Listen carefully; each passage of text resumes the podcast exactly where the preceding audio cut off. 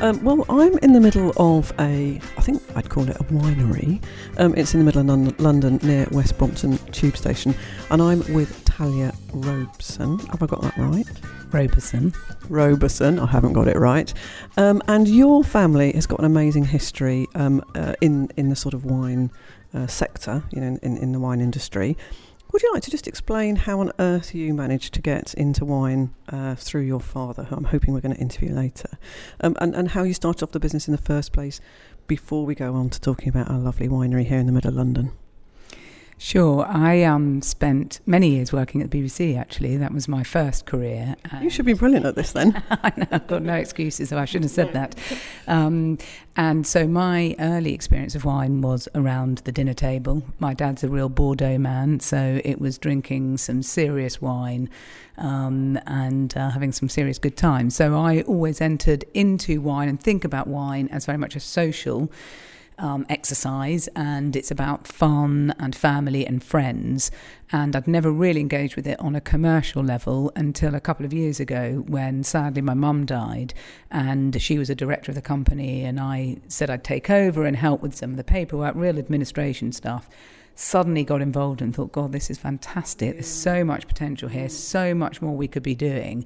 And so I moved away from the career I had at that time, which was in education, and got involved in full-time with a family business, and that was two and a half years ago.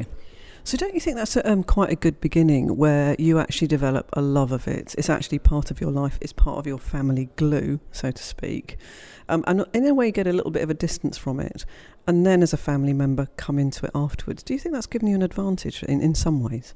I think loving wine is great, but a lot of people in the wine business love wine. And I'm not a wine geek by any stretch, so mine is purely on the pleasure level rather than on the deep knowledge level. There's plenty of people in our business who've got the deep knowledge, so that's a good combination. I think the real advantage for me in terms of the family business was being away from the family and the family business and learning my own skills. So, for example, within the B B C, you learn how to tell stories. I worked in news. So you re- it's all about telling stories and about communicating stories. And as you will know, with wine, and particularly the wine that we make and sell, it's very much about small producers, big stories. So there was a really good overlap there. Um, and then for the last seven years working in education, which was very much about communicating, very much about educating, uh, connecting with people, and also then getting actually more towards the kind of commercial side of what you do, so that you understand that when you make this bottle of wine, there has to be a commercial purpose behind it. Otherwise, it's just not sustainable. You're going to crucify yourself as a family business. Um, on the um, Food Talk show, we, we get loads and loads of producers, and, and it's becoming very, very clear. You've got to have a story, that big, because um, customers are looking for that, and you don't get that when you, you're in a supermarket, and they, they like the stories. Um, and it's got to have a bit of character to it. But as you said, that's not enough. You've got to know how to tell that story. You have to know how to tell the story, and you have to tell the same story lots of different ways across lots of different platforms, sometimes with text, sometimes with images, sometimes with video. That's something that we are exploring now, and not the full-length feature five-minute video. We're talking five seconds almost now. That's what you're looking at with things like Boomerang. I have three teenage daughters, and uh, you must be well up on it then. Yeah. And you know, now everything is very, very, very short. So attention span is short, but then also complementing that with very long form information and articles, so that you've got that kind of mixture. Uh, what we found is that middle ground, that middle article doesn't really cut through. It's either images or very short or long form, in deep dive into. Yeah. So so you you've sort of um I guess a little bit by accident come come into the family business. Um have, have I got it right that actually in the first instance you were importing wine? Is that, is that how the business started many years ago? Yes, importing wine. My dad, who hopefully you'll meet shortly, um, he started business sixty years ago working in a wine shop in Worthing. And so he almost started by accident because it was a Saturday job. And then he went to New York and worked in a very famous wine shop in New York. And then his career developed from there. And he has done most parts of the wine trade, everything from retail to supermarket retail to fine wine trading, and now making his own wine down here. So we still import upstairs and we make our own wine downstairs. So upstairs you've you've got our traditional sort of wine warehouse where people can come, they can talk to experts presumably, um, they you know, and you've got a, a sort of range of wine up there that that, that, that people can um, um, take home. Yeah, the, well, the, well, the, sort of slightly differently. Down here is where people engage with us. So this is our winery. So you can come here, you can taste the wine we make in the winery, but you can also taste some of the other wine that we import. It's where we would do tastings, education. Um, we do winemaker for the day, so people can learn how to actually blend their own wine. I can see where your education background's coming in now. Yeah, exactly. We even do W S E T level one, two, and three as well now, because again, that kind of education, understanding, particularly something like wine, where there's so much to learn and there's so much potential to go deeper and deeper into it. Um, so there's lots of ways to engage with the consumer uh, down here. Then on the first floor, it's very much a kind of more traditional office where we have where we run our website and where we run our sort of sales to restaurants from upstairs. Yep. So if I can describe where we are downstairs, so you've got a beautiful boardroom table of lovely wood, um, and you've got uh, slightly sixties actually, a bit of uh, decoration going on, some lovely, lovely soft furnishings. And then just over here we've got some barrels. They look like they're very new barrels, um, so so proper old-fashioned barrels. Um, um, what's in there, or is it just for show? Bit of a prop. Yeah, yeah, yeah. No, no, no, no. Um, we have had Chardonnay in there, English Chardonnay. So it's our first vintage of English Chardonnay. That has just gone into steel tank for a little bit. Um, and we have also had uh, Syrah. Syrah is in there at the moment, and that will be going for bottling next week. So we will be, and then so obviously they'll be empty while it's bottled until we get the next harvest in, um, in sort of August, September, depending, or October, depending on the season that we have. So in, in winemaking terms, um, you, you will um, source grapes from all over the place, and you'll you'll, you'll work on maybe blends and, and, and sort of, or a single grape or whatever it might be. Does it always go into a wooden barrel like that first? No, it totally depends. We may go into the stainless steel tanks, we may go into the wooden barrel, we may go into the concrete tanks. It really depends on the wine that we're making.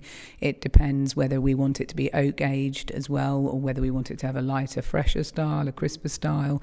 Um, going forward, we will be focusing on English wine. And English wine is very delicate and light, so we won't be doing so much long oak aging with that wine because we want to get the balance right. So if you get, um, um, I know a lot of people don't like oak uh, uh, too strong. I actually do, because I must be old-fashioned or got rubbish taste or something. Um, but a lot of people say, oh, they used to just chuck a, you know, a piece of oak in a in a, in a vat in Australia to, to, to get that. But actually, oak can be incredibly subtle, and, and it can have different sorts of oaks that impart its taste. And I presume the winemaker's sort of art is to just get that sort of thing right. Totally, and you can have a massive spectrum from wine that's been in an oak barrel that you would probably, the, the average palate would not even be able to distinguish, right to the other end, which you're talking about maybe, which is that heavy oaky style, which was very fashionable probably ten, fifteen years ago. And thanks for that. Uh, sorry, well, we're sort of the same age probably. Yeah, yeah. Um, but the trouble was it that didn't do Chardonnay a great favour, because a lot of people now, we would speak to them and say, oh, I don't like Chardonnay, but they're just thinking of that specific style of winemaking Chardonnay. See, I get a little bit cross when people say that, because that means they don't like Chablis, that means they don't like uh, French champagne, that means they don't like Burgundy. Um, it's just that type of Chardonnay they don't like. Exactly. So, but that's part of the thing that we do here with the wine education, and people can come and they can taste um, three different types of Chardonnay grape and kind of explore the whole range of styles, because it's one of the most versatile grapes out there. Yeah, definitely. So I'm going to walk through with you here, and then we've got all of these wine, uh, what did you call them? Wine? Uh, the the tanks here, we've got the tanks here, so you've got the steel tanks. So at the moment we've got, how many we've got, one, two, three, four, five, six, seven, eight, nine, ten, eleven steel tanks and three concrete tanks. Um, so the steel tanks, traditionally, a lot of the red wine, uh, when we were importing grapes from France, would go straight into the steel tanks. As we go more towards English wine, our red wine production will decrease um, because um, we'll be experimenting with some varieties of red wine, but it will take us a little while to get to the big volumes that we had before. So I'm going to come on to English wine in a minute, um, but looking at these huge, big stainless steel, they look they look slightly um, like space-like, don't they? That's a sort of like from, from outer space. Um, so so how how many bottles of wine would you get out of, of one of these huge tanks? And is it that you just literally chuck grapes in there? I'm being really ridiculous here. Um, or how how do you get the stuff in there? And how do you how, you know how do you know what that balance is? Does does the the winemaker literally experiment almost like a I don't know, like a chemistry set, and go, yeah, this is definitely, this is definitely the balance, this is definitely, and then these go into the tanks. How, how does it work for uninitiated like me? Well, you're now getting into proper wine geek and yeah. wine making territory, and uh, I've got a fella upstairs who would be perfect at answering those questions if you want to go into the detail of them. But we do have a lab, yeah. um, so when you ask, is it like a chemistry set? Yes, there is a there is a certain amount of science into making the ba- the wine and getting the right balance, and there is a certain amount of art. Many uh, winemakers are artists and scientists, really. That's the perfect combination. And again, it depends on the wine, depends whether it's white or red, whether it's pressed beforehand, whether it's pressed when it goes into the tank. Um, and I'm looking at these uh, to give you an indication, and I can't remember off the top of my head, I've got to be honest, how many bottles of wine, but in looking, if you look at a barrel behind us, which is a normal barrel that most people would recognise, you're looking at about three hundred fifty bottles just in a barrel. So it's quite wow. significant volumes. Yeah. So in these, these there's going to be, well, almost ten times that. Mm. Yeah, no, you've got, you can do some serious volumes. In this winery here, we've got capacity to make about forty-five thousand bottles. Wow. Wow, wow, wow. I'm hoping, yeah, wow, that's good. So let's talk about English wine for a minute. Um, uh, everybody knows that English wine is becoming really, really respected um, for the spark, it's sparkling uh, wine, not allowed to call it champagne, obviously, mm-hmm. um, and sparkling wine, and that is because the soil, particularly uh, southeast of England, is is just right, a little bit chalky, I think, um, but also our weather um, really, really helps. And uh, I, I am I'm living in Kent at the moment, and it's really interesting to see French vineyards coming over to Kent, buying up land bec- because I guess the weather's changing. Um, so we're very famous for white. What, what about the still white be- before we go on to red? Do, do you see that um, becoming, you know, more fashionable and more something we could buy mainstream, or is it still the price point a bit too difficult, a bit too high? It's interesting. Um, you've always, always got the price point, and you can always buy you can buy sparkling wine cheaper from other countries as well. So the price point, whether you're looking at sparkling or, or still, is always going to be a question mark. Of course, it comes down to volumes. The more you make, the cheaper you can make it. Um, the more land is planted to vineyards, the more experienced people become at making making wine from the grapes, growing the grapes and making it, the cheaper um, the wine will become. We, in regards to still white, we are massive believers in in Bacchus, and the potential of Bacchus is an English varietal. It's uh, very light, it's very fresh, it tastes like elderflowers and nettles, so it's got that... Seems quite British, doesn't it? Though? Very, very British. Yeah, yeah. So we used to have a New Zealand winemaker here who'd made wine all over the world, and he said no grape variety reflects its countryside as well as Bacchus. So you can see it's got a lot of potential in that, and it's a very easy drinking, undemanding demanding wine in the sense that um, it's easy for lots of people to access um, a- as a taste. Um, so we are completely committed to it. Last year the harvest was not great, so there's always that vulnerability, um, and the price is rocketed. Um, so you're always treading that balance. But, but given your background in, in sort of education, you know, and telling stories, and Bacchus is not some is not a grape that, that everybody will know about, and, and, and probably because it, it had a German origin and it sounds slightly German, not realise that, that it's something very, very, in, you know, British that, that, that we want to do. Part of your job here, I suppose, is not only promoting what you do here, but actually championing, you know, British wine and uh, and new grapes and, and things like that to try and educate the public, because I think the public are quite loyal if, you know, the taste is right. Totally agree, and that's something that's the re- one of the big reasons why we moved away from bringing grapes in from the rest of Europe to make them in London. The idea about that was just to explain the winemaking process. We experimented with a bit of English uh, wine, a bit of English grapes. The results were amazing. We won lots of awards for that wine, and the public response was amazing. It was by far our best-selling wine um, for both the vintages. It just sold out much more quickly than the others. People got the story. They got the idea. It's so heartening, isn't it? It is. It's great. Yeah. And people want, you know, people go into it wanting to like it, and they were not disappointed. So that was great. So totally agree about building brand Bacchus, whether it's ours or any other wineries, be they in London or out of London. We really want to get behind that. And and is it is it fair to say then that, that, that the other sort of winemakers in, in the U K um, would be keen to actually get together because they've realised that maybe they're not in competition against each other, they're in competition from um, you know other wineries and, and grapes from around the world. Do you see people being a bit more grown up about that and working in partnership as, as, as English producers? Totally. You've got an M W now who specialises in English wine, so that again goes to show that there is a currency and a credibility to English wine, and people are realising that you need to come together so you've got the economies of scale so that you can afford to put on a show or you can afford to go and travel to meet people to export your wine. So people are starting to understand that, and we we know that by working together we're much more likely to get a result. And also, as you said, if people start to understand Bacchus, then they're much more likely to pick your wine off the shelf or your competitor's wine, but they're likely to pick it off the shelf. So that's um, that's us and, and the future of sort of white. Now, I know that you want to invest next year in, in really looking at English red. I have to tell you, from a personal perspective, I have not really tasted an English red that I've been really, really impressed by. Um, and I do think it's slightly too expensive. But it's got to be when you're entering something new in the market because the economies of scale are, you know, aren't there. What are, what are you going to invest in, and what do you think is, is the sort of best way forward to get us Brits to drink British red? Well, without giving too much away. Oh, go on, please. A little bit, a little bit. I mean, for us, it's early Pinot. Early Pinot is the where, where we would be going, where we think there is potential in the market. Um, it would be a very light, fresh red. We're not going to be trying to replicate um, uh, sort of a red wine that people might associate with a warm climate. So you've got to look at a much more cool climate red wine. So it's going to be a much lighter style. So if you get a traditional sort of big, heavy, you know, Shiraz or Syrah or, or, or Cabernet Sauvignon or something, you're expecting that sort of, you know, that viscosity and, and, and that strength. But but Pinot Noir is, is is much lighter, isn't it? And actually it's a great summer drink, a great wine drink. It's n- not quite as al- alcoholic generally, and it's it's slightly, it's not as deep, deep black red, is it? And what we've got to get people to realise is that's actually a really nice option in, in the sort of red wine uh, uh, area.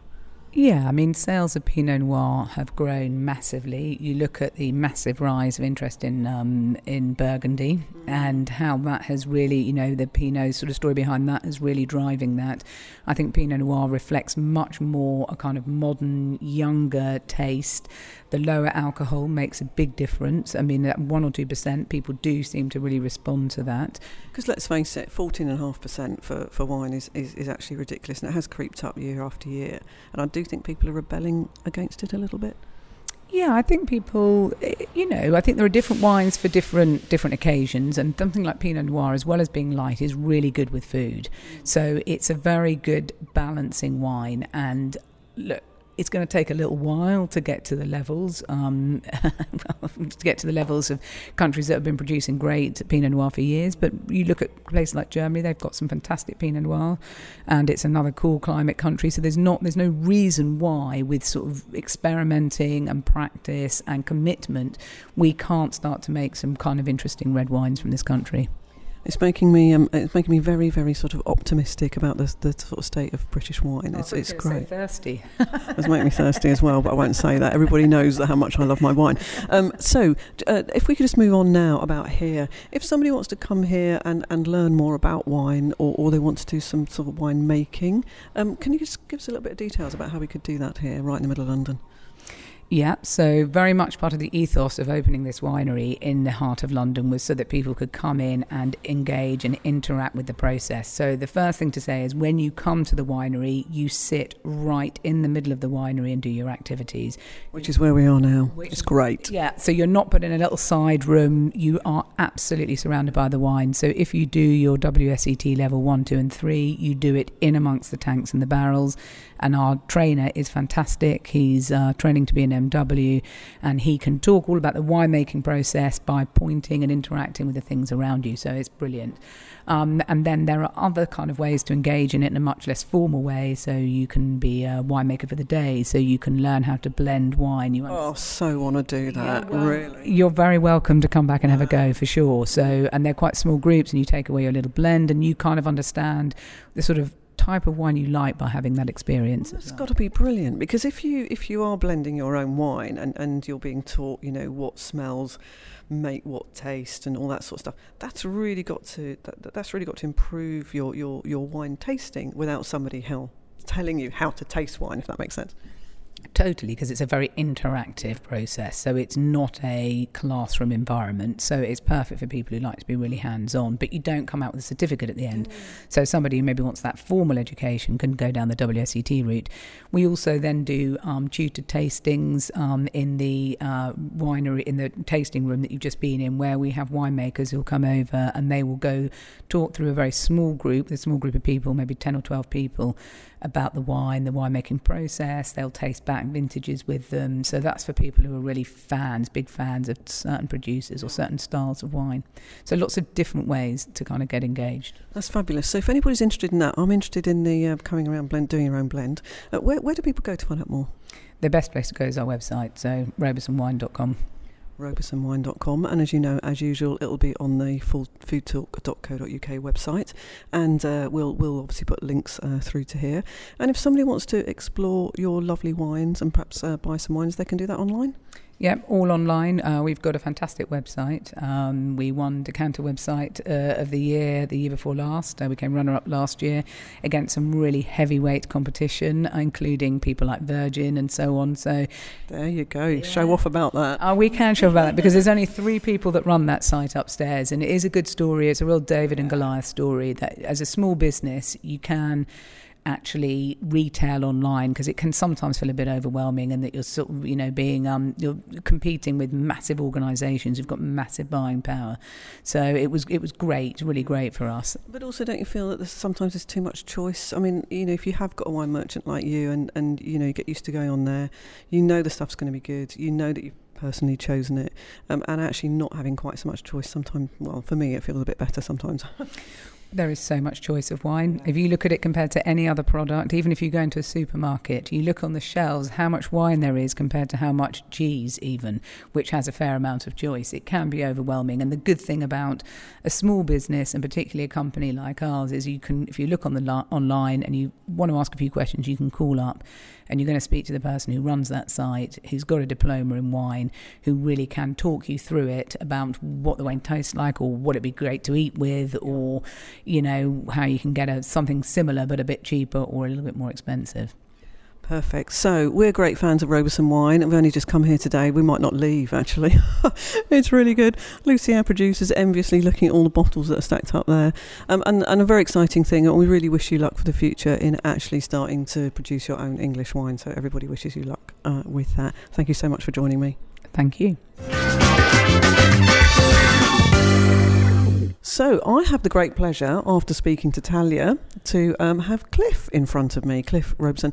Now, Cliff, you actually started this business, and I believe, uh, Talya told me, that you started off in the wine trade by having a Saturday job in a wine shop in Worthing. Is that correct?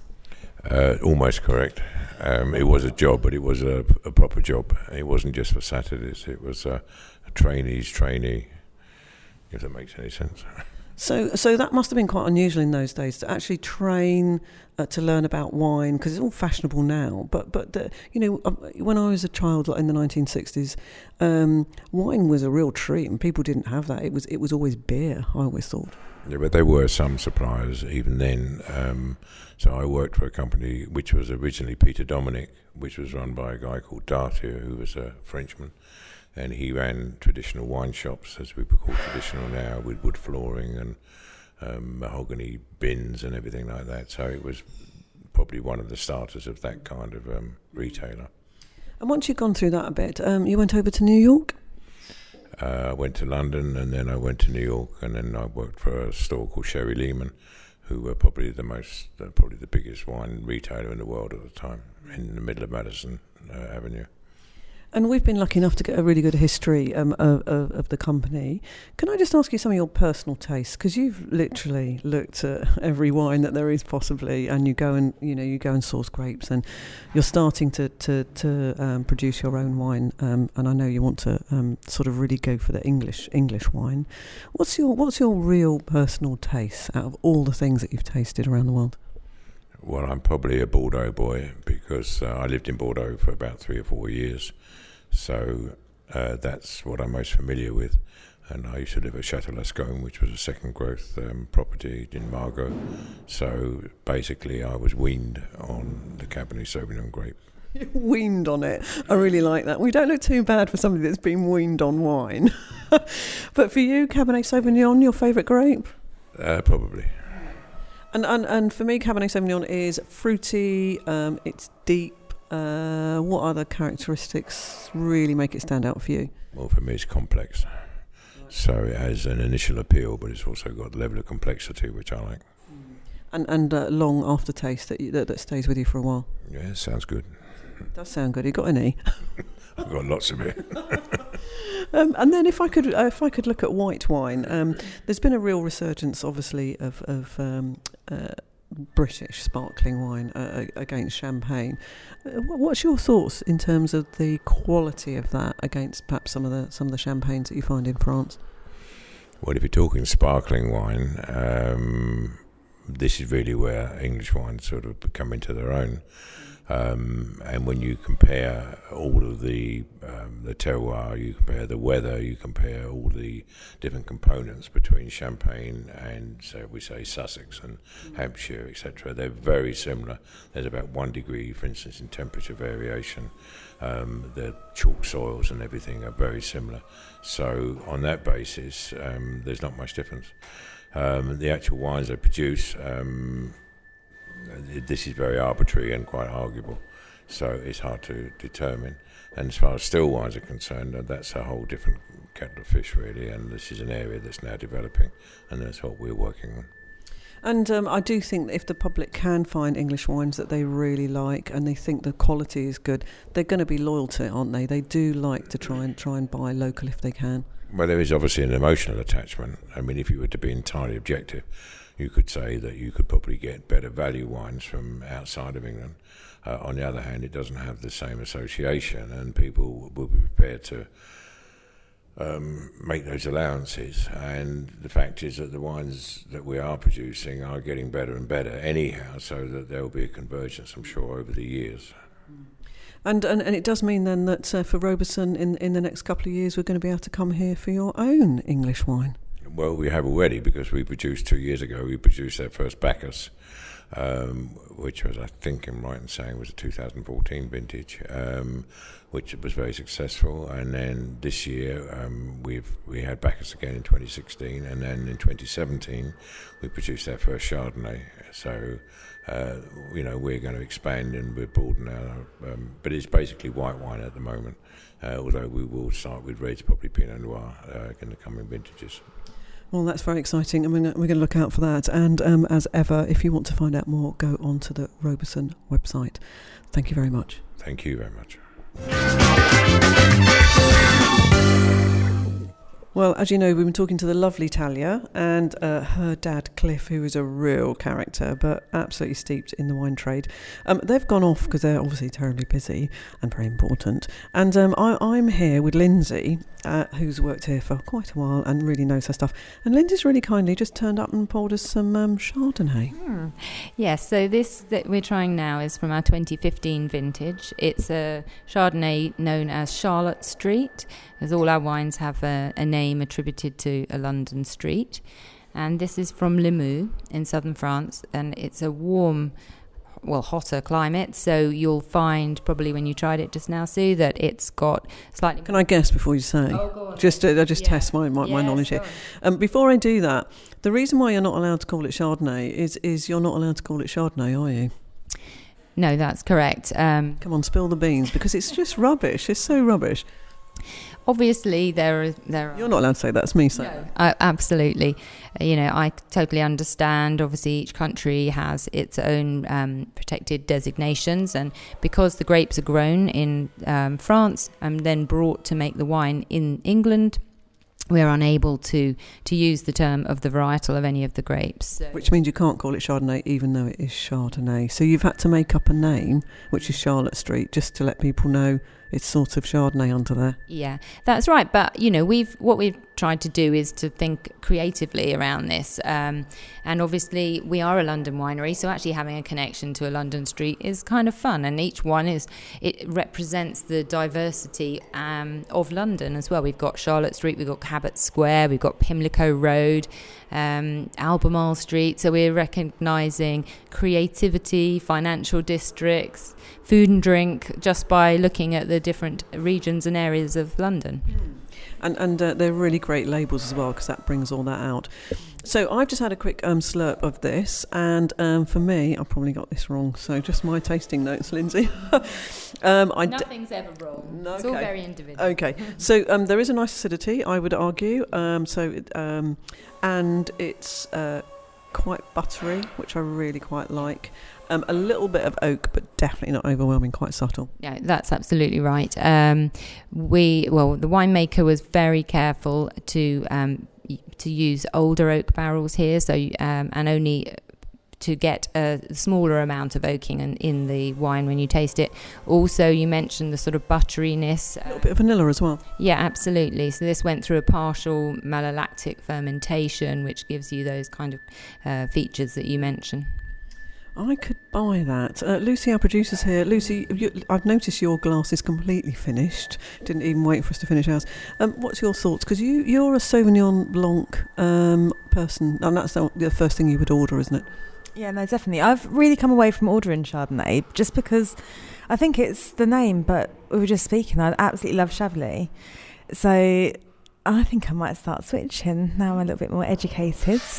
Yeah, so a lot of people went off Chardonnay because it got a bad name for itself. But actually, um, and this is very sophisticated. And for me, that's, you know, as good and, and not far off a Sauvignon Blanc, you know, as you would imagine. Well, actually, this um, was an I W C award winner last year, won a silver medal.